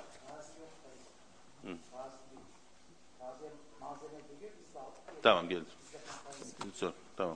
Sizde kampanya yok. Toplantısı bitti. Önce sunumlarını gerçekleştirdiler. Sonrasında da sorular vardı. Onları paylaştılar. Bir ekrandan bahsettiler.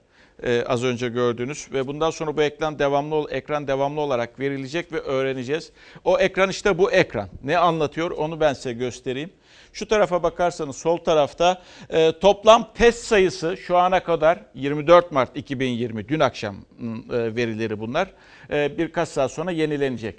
E, şu ana kadar toplam yapılan test sayısı 27.969. 27.969 ve vaka sayısı 1872. Dün açıklanan sayıydı bu. Vefat sayısı yani bu hastalıktan hayatını kaybedenlerin sayısı 44. Yoğun bakımda olanlar 136 yurttaşımız. Entübe yani solunum cihazına bağlı olarak yaşayanlar şu anda 102 ve tedavi edilenler çünkü geçtiğimiz günlerde dedi tedavi edilenlerin sayısı, sayılarını da paylaşacağız sizlerle dedi Sağlık Bakanı. 26 e, vatandaş da e, iyileşti ve bugün saat 11.30-12 gibi tekrar e, öğreneceğiz biz e, neler olduğunu, nelerin e, hangi sayıların verildiğini. Ama e, burada önemli konulardan bir tanesi e, çok önemli. İnsanların e, potansiyel bir virüs taşıyıcısıyız ve potansiyel virüs taşıyıcısı olduğumuzu bilerek hareket etmemiz ve kontrollü yaşamamız gerekiyor. Bugün bakanların konuşması bence çok tatmin ediciydi. Hem e, Milli Eğitim Bakanı hem de Sağlık Bakanı ama burada vurgulanması gereken her birimiz hasta olmasak dahi potansiyel virüs taşıyıcısıyız. Kendimizi izole etmeliyiz. Evimizde hatta odamızda dahi ve kontrollü yaşama geçmeliyiz. Bir ikincisi Yine önemli görüyorum. Pik yaptı mı, zirve yaptı mı diye sordu bir gazeteci arkadaş. Bu virüs koronavirüsü. Hayır dedi. Henüz daha yaptığını söyleyemeyiz. Bir üçüncüsü de kontrollü yaşama geçmeliyiz dedi. Çünkü ne zaman biteceğini bilmiyoruz dedi Sayın Bakan. Hani kimisi hava sıcak diyordu ya havalar sıcak olduğunda işte virüsler yaşamaz yazın rahat edeceğiz. Hayır öyle bir cümle ağzından çıkmadı. Tedbirleri e, almak zorundayız. Bu tedbirleri alarak dedi e, yaşamımızı bir müddet sürdüreceğiz dedi. Ve şimdiki haberi şimdiki haberi isterseniz getirelim. E, çünkü Var değil mi? Ha, verelim onu. Şimdi tabii ki e, tedbirlerin uyulması ne durumda? Memnun mu iktidar veya bizler memnun muyuz?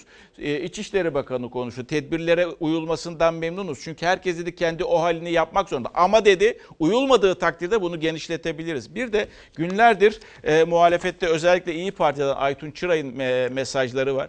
Kendisi de bir hekim. Türkiye çapında karantinanın gerekli olduğunu söylüyor sokağa çıkma yasağı ilan edebilmesi için Hı. vatandaşının elektrik, su, doğalgaz, mutfak masrafı alması gereken maaşları karşılayacak parasının bütçesinde, hazinesinde olması lazım. Şu ana kadar ortaya koyduğumuz tüm tedbirlere vatandaşımız en üst düzeyde uyuyor. Bizim bu hastalıkta ülke çapında bir karantina uygulamamız gerekirdi. Ve bu karantinayı uygularken de taksit taksit karantina şeklinde olmamalıydı. Koronavirüs her geçen gün hızla yayılmaya devam ederken tedbirler sınırlı kısıtlamalarla uygulanırken iktidarla muhalefet genel bir sokağa çıkma yasağında ayrıştı. İçişleri Bakanı Süleyman Soylu şimdilik tedbirler yeterli dedi. Sağlık Bakanı gibi o da herkes kendi o halini ilan etsin diye seslendi. Bugün marketlere girmeyin, aralıklı girin. Yarın üzerinize kolonya dökün. Diğer gün bir metreyi bir buçuk metreye çıkarttık. Öyle bir kril ortamı yönetilir mi? Vatandaş kendi olağanüstü halini ilan ederse daha üst bir tedbir almaya şimdilik gerek olmayabilir. Sınırları zamanında kapatmadık. Umre'ye gitmemesi gereken vatandaşlarımızı Umre'ye gitmesine izin verdik. Umre'den dönüşte karantina altına alamadık. İnsanlar bir araya geldi cuma namazlarında. Maç ertelemeleriyle en az iki hafta gecikmeyle e, alındı. Muhalefet 65 yaş ile kronik rahatsızlığı olanlara uygulanan yasak, okulların tatil edilmesi gibi önleyici kararlar alınırken diğer pek çok alanda boşluk bırakılmasına tepkili. Geç kalındı görüşünde. İyi Parti milletvekili aynı zamanda hekim olan Aytun Çıray ülke çapında karantina gerekli dedi. Yeni öneriler de sıraladı. Ülke çapında bir karantina uygulamamız gerekirdi. Hangi illerimizde çok fazla gözüküyorsa o illerin derhal dışarıdan diğer illere izole edilmesi lazım. O illerle gidiş geliş izne bağlanması gerekir. Murat Yetkin'in yazdığından okuduk. Bilim Kurulu'nun sokağa çıkma yasağını önerdiğini ama bu konuya siyasetin ekonomik gerekçelerle direndiğini görüyoruz. CHP'li Özgür Özel sokağa çıkma yasağı önerisinin bilim kurulundan geldiğini gündeme taşıdı. Adım atılmamasındaki gerekçe ekonomi diyerek iktidara çattı. Sokağa çıkma yasağına kapıyı kapatan İçişleri Bakanı Soyluysa başka tedbirler olabilir dedi, detay vermedi. Sokağa çıkma yasağından önce önerebileceğimiz tedbirler var. Buna çalışıyoruz. Dünya Finans Merkezi'nin inşaatı var. 3000 kişi çalışıyor. Ona yakın koronavirüs vakasına rastlanmış. İnsanlar tedirginler. Umre dönüşü artan koronavirüsleri vakalarında artış dikkate alınınca da gelin bu sene kurada çıkan hacıların hakkını seneye baki kalmak kaydıyla hac organizasyonunu iptal edelim. İyi Partili Yasin Öztürk de bu sene hacca gidişler ertelensin, hac için ayrılan bütçe Sağlık Bakanlığı'na aktarılsın önerisi geldi. Diyanet İşleri Başkanlığımız hac ibadetine yardımcı olmak maksadıyla yaklaşık 4500 personeli görevlendirme yapıyor. Otel, yemek masrafları bütçede ciddi bir rakam tutuyor. Her amacı gütmeyen kuruluşlara ayırdığı 39 milyon 300 bin liralık bütçeyi Sağlık Bakanlığı'na aktarsa, bu rakam salgın dolayısıyla yapılan harcamalara kullanılsa, Aytun Çıray e, önerilerini günlerdir yapıyor. İl bazında da açıklanması gerektiğini. İl bazıyla da ilgili bugün e, Fahrettin Koca il bazıyla da ilgili yani hangi illerde olduğunu gösteren tablonun da grafiğinde bundan sonra paylaşılacağını söyledi. E, onu da aktarayım sizlere. Okullar Yine onu bir kez daha söyleyeyim. 30 Nisan'a kadar e, uzaktan eğitime devam edilecek. Üniversitelerle ilgili kararda önümüzdeki günlerde yok açıklayacak. Bakın o cümle bence önemli. Bir kez daha bunun altını çizmek gerekiyor. E, herkesin sanki bir taşıyıcıymış gibi davranarak etrafına bulaştırmaması düşüncesi çok çok önemli. İki de önemli madde var. Onları da lütfen aklınızda bulundurun. E, otoriteler böyle söylüyor tıp e, yani uzmanlar böyle söylüyor. Önemli olan hastalığı almamak, önemli olan o yüzden zaten izole oluyoruz. O yüzden çıkmayın diyorlar. Ha, bakan da aynı şeyi söylüyor. İkincisi de herkesin önemli olan herkesin aynı anda hasta olmaması.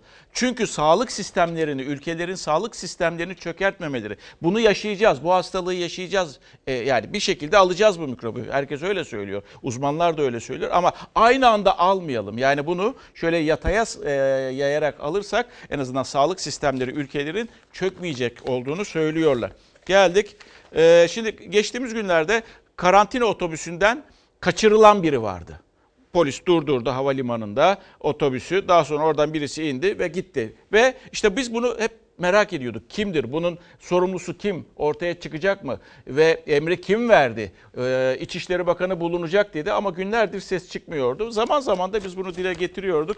Ee, havalimanının mülki idare amiri, İstanbul Yeni Havalimanı'ndan bahsediyorum. Mülki idare amiri görevden alındı. Sorumlu olarak o bulundu sevgili izleyenler. Şimdi neye bakıyoruz?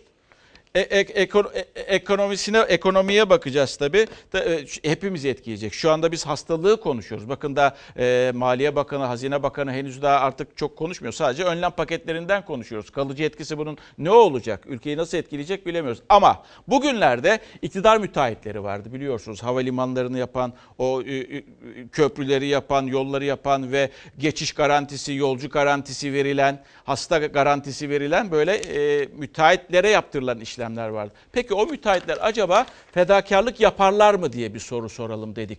Çünkü ülkenin paraya da ihtiyacı var. Vatandaşların paraya ihtiyacı var. Geçtiğimiz günlerde bankalardan da açıklamalar geldi. İşte şöyle öteliyoruz, böyle öteliyoruz, şunu yapıyoruz, bunu yapıyoruz. Ama bir bakıyorsunuz ki, bir baktınız ki sonradan ortaya çıkan tabloda evet öteliyorlar, erteliyorlar. Çok güzel ama faiz işleterek öteliyorlar. 5 tane müteahhit var. 5 tane kullanan dev var. Geçişler %70 azalmış. Devlete maliyeti 10 milyar lira. Çünkü geçmeyenin parasını veriyorsunuz. Korona günlerinde peş peşe ekonomik tedbir açıklarken devlet garantili projeler hedefte. Yolcu ve geçiş garantili, yol, köprü, tünel yapan şirketlere salgın döneminde bile ödenen yüklü paralara tepkili muhalefet. 2019 garanti edilen ödemeler 2020 yılın Nisan ayında yapılacak. Osman Gazi Köprüsü, Yavuz Sultan Selim ve Avrasya Tüneli için yapılacak ödeme 2 milyar 955 milyon TL. Derhal bu ödemeler ertelensin. dolar olan ödeme garantisini Türk parasına çevirmemiz ki Borçlar Kanunu 138. maddesi net. Öngörülemeyen durumlarda bu sözleşmeyi uyarlayacaksın. Bu müteahhitler semirciye kadar semirdiler. Yandaşlar birazcık Peki. kenarda otursun. Muhalefet virüsün ekonomideki etkilerini azaltmak için toplumun genelini ilgilendiren daha sıkı tedbirler alınmasını istiyor. Gerekirse para basılsın dedi CHP. İşçilerin işler çıkarmalarının önlenmesi gerekiyor. Gerekirse para bas. 7 milyar liraya yakın asgari ücret desteği verilecek. 2016-2019 arasında 150 lira olarak uygulandı ve buna rağmen başarılı olunamadı. 75 liranın derman olması mümkün değil. Çalışma Bakanı işverene asgari ücret desteğini müjde gibi açıkladı ama yılbaşından beri zaten verilen 75 liralık destek patrona yani koronavirüs tehlikesine rağmen işsiz kalma korkusuyla çalışmaya devam eden asgari ücretlinin cebine fazladan para girmeyecek. Kısa çalışma ödeneği şartları kolaylaştırıldı. İktidarın işçiyi en çok ilgilendiren düzenlemesi ise salgın sürecinde iş yeri kapatılan çalışana devlet tarafından verilecek gelir desteği olan kısa çalışma ödeneği şartlarının kolaylaştırılması. 3 yıl içinde 600 gün prim ödeme şartı 450 güne, 120 gün ödeme şartı da 60 güne indirildi. Vatandaşların kredi kartı dahil bankalara olan tüm borçlarının tekrar yapılandırılmasını istedik. Faiz uygulanmamasını da özellikle söyledik. Ama 3 devlet bankasından sonra kredi taksiti erteleme kararı alan 6 özel bankada faiz uygulayacak.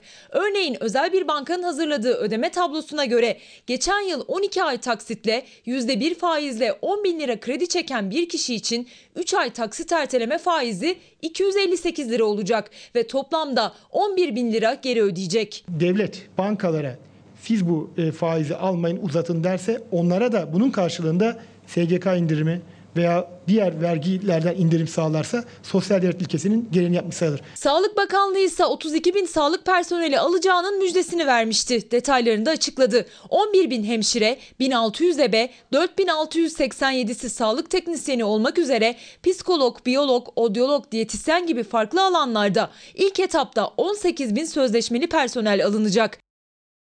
Bu arada sınavlarla ilgili ilk orta ve lise sınavları ile ilgili e, yapılacak Haziran ayında yapılacak sınavlarla ilgili e, bilimsel kurulun karar vereceğini söyledi e, Milli Eğitim Bakanı. Bu da aklınızda bulunsun önemli. Dedim ya az önce Sağlık Bakanı henüz daha e, zirve yapmadı dedi. Yaz aylarında da dikkat etmek gerekiyor.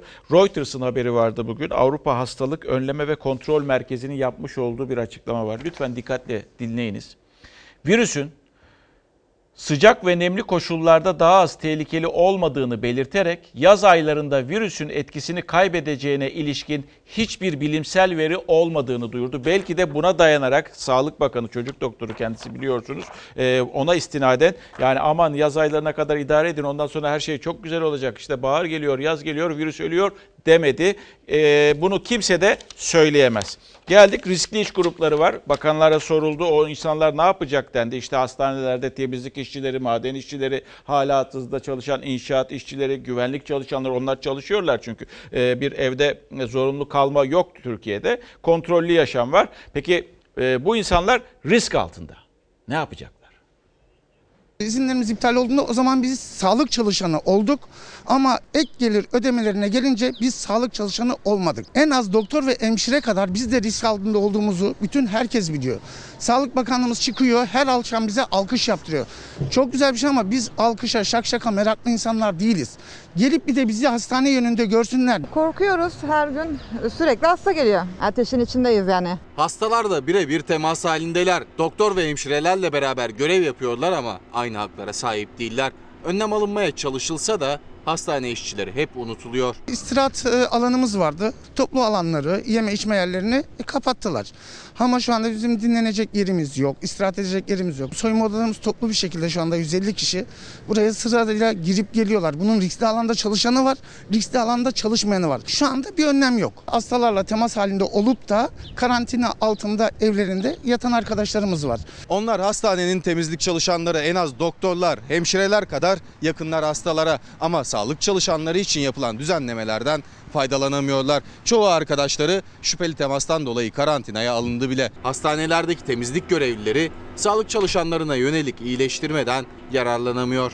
Üstelik salgınla birlikte çalışma şartları da ağırlaştı. Hastanın her şeyine sen ilgilenirsin. Altına almasına, çöpüne almasına, yemeğine her şeyine kadar biz ilgileniyoruz. Taşımacılığı biz yapıyoruz, nakliyeyi biz yapıyoruz, paspası biz atıyoruz, çöp biz atıyoruz, hastayı filme, röntgene her yere MR'a biz indiriyoruz.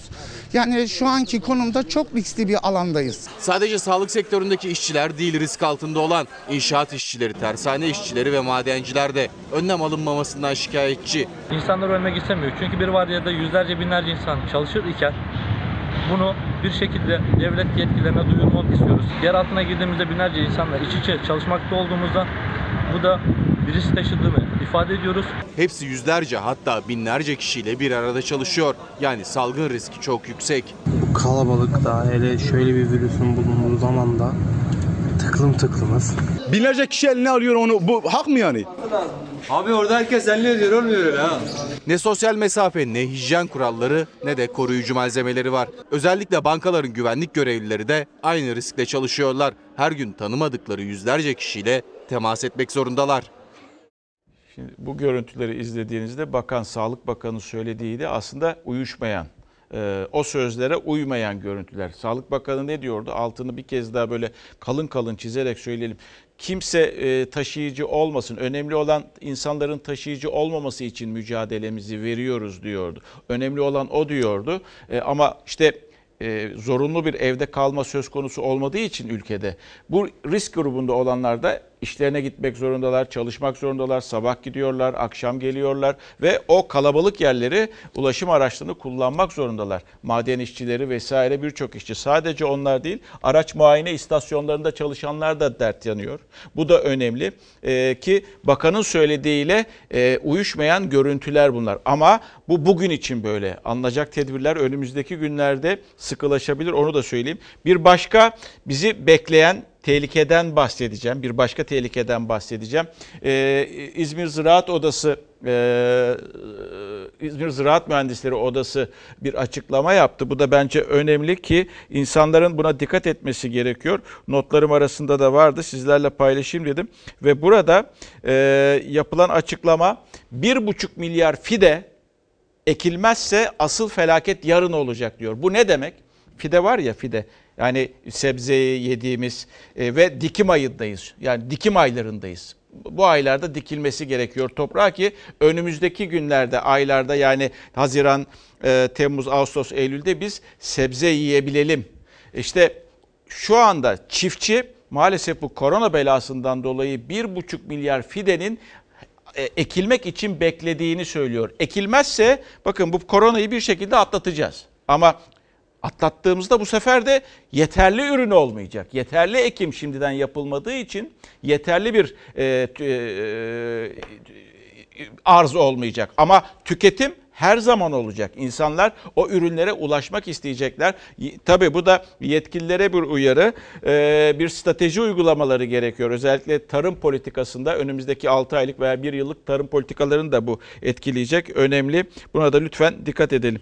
Şimdi geldik bir başka e, önemli bu haberde. E, işçilerden bahsediyoruz biliyorsunuz. İşçilerden bahsediyoruz ama yani önlem ne kadar alınıyor? Sağlık çalışanlarından bahsediyoruz. KESK bir açıklama yaptı. O açıklamayı yaparken de e, toplantıyı birebir temas halinde yapmadı. Uzaktan dijital toplantı yapıldı. İlk kez böyle bir basın toplantısı yapıldı. KESK yetkilileri buradaydı. Diğer yerlerde e, ekranın e, diğer ucunda da e, gazeteci arkadaşlar vardı. Ve o keskin iddiası sağlık sektöründe çalışanlar için gerekli önlemin alınmadığını söylüyor. Sağlık emekçilerinden e, izole edilen arkadaşlarımız var. Virüse maruz kalan arkadaşlarımız var. Dün bir hekim arkadaşımızın durumu kritik bir durumdaydı. Sağlık çalışanları arasında COVID-19'a yakalanma oranı gerçekten göz ardı edilmeyecek seviyede. Burada sağlık emekçileri eğer e, yıkılırsa herkes yıkılır. Koronavirüs salgınında en büyük yük onların omzunda. Ama hem uzun çalışma saatleri hem de iddiaya göre yetersiz teçhizat sağlıkçıların da sağlığını riske atıyor. Neredeyse tüm sağlık kurumlarının tamamında maske ve eldiven dahi temin eden sağlık emekçileri vardır. Özellikle N95 ve e, o nitelikteki diğer kullanıcı maskeler ya hiç verilmiyor ya da e, birimlerde kişi başına bir adet verilerek uzun süre kullanması isteniyor. Keske bağlı Sağlık Emekçileri Sendikası da koronavirüs tedbirleri kapsamında basın toplantılarını internet üzerinden gerçekleştiriyor. Biz de o toplantıya katılıyoruz. Hastanelerin tüm alanları riskli birim kabul edilmelidir. Bazı hastanelerin sadece acilleri dezenfekte edilmektedir. Salgın günlerinde hem mesailerinden taviz vermemek hem de virüsten korunmak için görüntülü yapıldı toplantı. Özellikle kullandıkları malzemelere dikkat çektiler. Aslında bazı ülkelerde de kullanıldığı gibi bu şekilde olması gerekiyor. Ancak sağlık kurumlarında özellikle maske ve gözlük anlamında yetersiz kalındı. Çünkü iddiaya göre Türkiye hazırlıksızdı. Koronavirüs geliyorum dedi. Çin'de aylar öncesinden başladı. Avrupa'da hemen yanımızdaydı ve buna rağmen bir acil eylem planı yok muydu? E, maalesef yoktu. Hastane olağanüstü eylem planları ile ilgili tatbikatlar ne yazık ki yapılmamıştır. Şu anda hala e, aciliyetini kavramış olarak düşünmüyoruz biz bakanlığın bu işleri yaparken. Bize bir şey olmaz mantığı hareket edildi. Biz öyle algılıyoruz. Sendikanın talebi sözlerine kulak verilmesi, yetkililerin sahadaki durumu tüm objektifliğiyle görebilmesi. Biz artık bu koronavirüsle ilgili e, haklı çıkmak istemiyoruz gerçekten ve sürece e, Sağlık Emekçileri Sendikası'nın katılması gerektiğini düşünüyoruz. Orada bakan bilim kuruluyla ve etrafındaki danışmanlarla sahadaki nabzı göremez. Bu arada bu arada e, Sağlık Bakanı Fahrettin Koca'ya bu soru da soruldu. Ne düşünüyorsunuz yani yani sağlık çalışanlarının bir takım e, sözleri oluyor, isyanları oluyor veya e, bazılarının e, eksikliklerinin olduğunu söylüyorlar. Hatta dün ben de bir iki tane okumuştum öyle. Hayır bütün eksiklerini gideriyoruz dedi. E, e, ve emin olsunlar özellikle de o cümleyi kurdu. Emin olsunlar yani onların da sağlığını düşünüyoruz diye öyle bir açıklaması oldu. Ücretli öğretmenler çok soruyordu. Şimdi gelmiş önümde e, hazır, hazırken cevap edeyim. E, ücretli öğretmenler için şu anda maaş alamıyorlar çünkü onlar e, ders veremedikleri için. Onunla ilgili bir sistem üzerinde çalışıldığını söyledi Milli Eğitim Bakanı ama evet şöyle ödeyeceğiz böyle ödeyeceğiz gibi bir somut açıklamada yoktu. Az önce e, dedim ya size e, Tevfik Türk e, Ziraat Mühendisleri Odası e, o haberi e, şey yaptı. Önümüze dikkat edelim dedi. Yani 2-3 ay sonraya dikkat edelim. Hatta ve hatta şimdi haberin detaylarına bakıyorum. Diyor ki Mayıs ayına kadar uzarsa diyor 2 milyon fide e, dikimi bekleyecek. Toprağa dikilmeyi bekleyecek. O yüzden belki strateji geliştirmek gerekiyor. Bir arkadaştan da şöyle demiş. İstanbul için söylüyor. 35 bin taksi şoförü yollarda hem virüs kapabilirler hem de yayabilirler demiş. Onlar da risk altında aslına bakacak olursanız. Şimdi Fatih Terim'in bir e, sosyal medyadan gönderdiği bir tweet var. Ben de sizlerle birlikte görüyorum ve okuyorum. Şöyle diyor Fatih Hoca. O kadar güzel ve özel duygular içerisindeyim ki her duayı yüreğimde hissediyorum. Bu hepimiz için bir sınav ve dualarınızla, güzel dileklerinizle aşacağız bu sınavı. İyiyim ve inşallah daha iyi olacağım. Elim kalbimde her birinize teşekkür ediyorum diyor.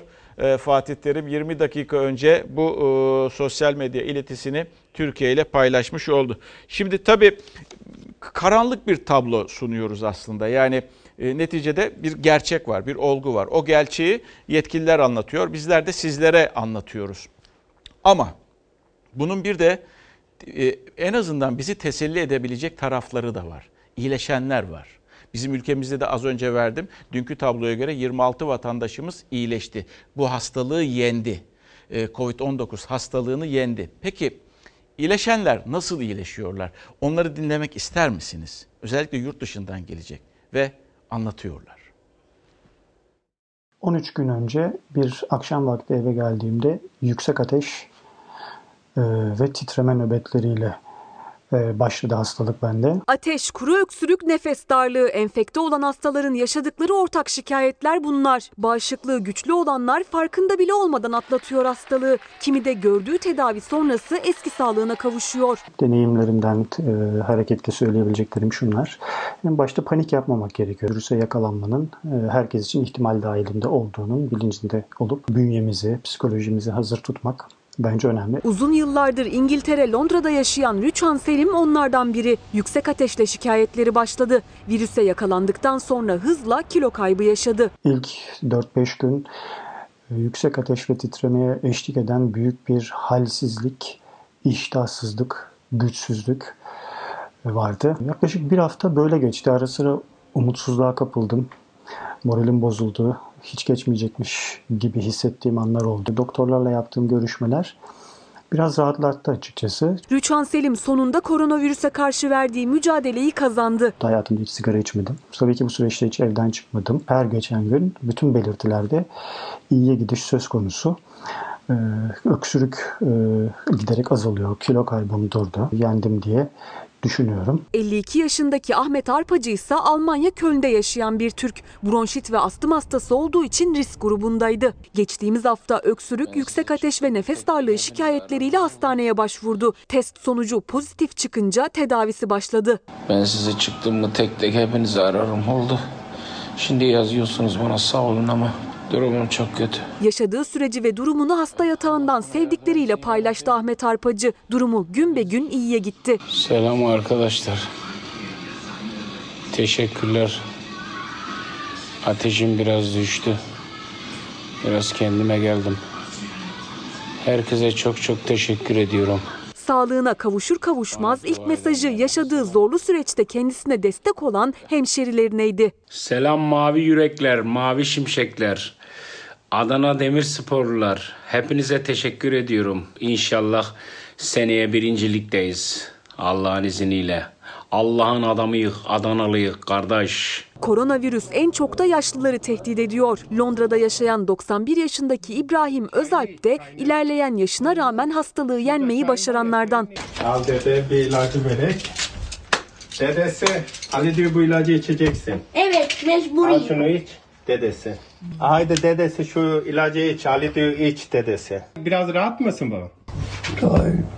Geçirdiği kalp krizi üzerine hastaneye kaldırılan Özalp'e kontrol amaçlı yapılan testle koronavirüs olduğu ortaya çıktı. Bağışıklık sistemi güçlü olan yaşlı adam kısa sürede hastalığı yendi. Taburcu olan Özalp şimdi evinde. Yaşlı adamla oğlu ve torunu ilgileniyor. Dede seni seviyorum. Dede ben seni çok seviyorum. Bir başka uyarıda bulunayım. Yetkililer uyarıyor. Ee, Ben de size iletiyorum. Ee, İstanbul'daki su seviyesi e, hem Türkiye'de hem de İstanbul'a dikkat etmek gerekiyor. Çünkü artık temizliğe ayrı bir önem veriyoruz ya. İstanbul'da barajlardaki doluluk, doluluk oranı maalesef düşük ve geçen yılın aynı dönemine göre e, doluluk oranı %94 seviyesindeyken bu yıl ise barajlardaki doluluk oranı %63,92. Son 10 yılın en düşük seviyesi. Suyu tasarruflu harcayalım. Özellikle yaz aylarında sıkıntı çekebiliriz diyor yetkililer. Temizlik önemli. Tabii Nisan-Mayıs aylarında inşallah bu yağmurlar da e, yağar ama tasarruf çok çok önemli. Şimdi dedi ya Sayın Bakan herkes kendi önlemini kendi almak zorunda, kendini izole etmek zorunda. O, çünkü mikrop taşıyıcısı olmamak gerekiyor. Konya'dan bir örnek gelecek. Okullar ne zaman açılacak? Bilmiyoruz. Canım mı sıkıldı evde? Yani evet. Benimki sıkılmadı. Baba benimki sıkılmadı. Sen okula gitmek Dayım bana istemiyorsun. bakıyor. Okula gitmek istemiyorum. Bir hafta 10 gündür bizler eee, çocuklarımıza sarılamıyoruz.